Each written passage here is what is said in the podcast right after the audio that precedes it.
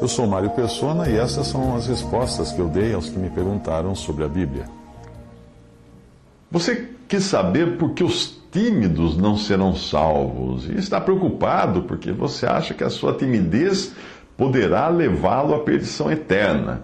Isso depois de ter lido o versículo em Apocalipse 21, 8, que diz: Mas quanto aos tímidos, e aos incrédulos, e aos abomináveis, e aos homicidas, e aos fornicadores, e aos feiticeiros, e aos idólatras, e a todos os mentirosos, a sua parte será no lago que arde com fogo e enxofre, o que é a segunda morte. Quando o Senhor acalmou a tempestade diante dos olhos dos discípulos, ele os repreendeu por sua falta de fé, chamando-os de tímidos em Marcos 4,40, e disse-lhes: Por que sois tão tímidos? Ainda não tendes fé?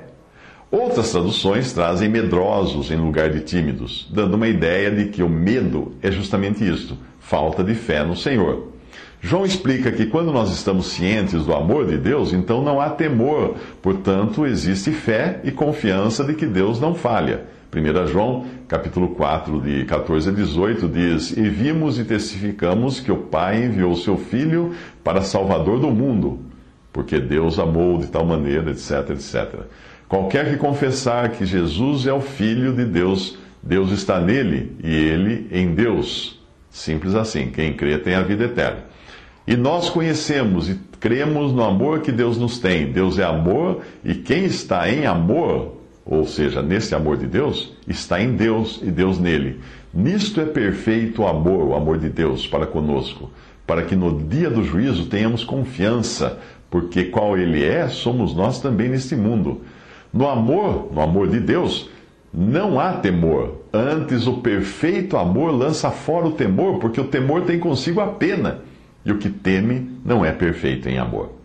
Portanto, entenda tímido como aquele que simplesmente não crê, porque ele vive em temor e desconfiança de Deus.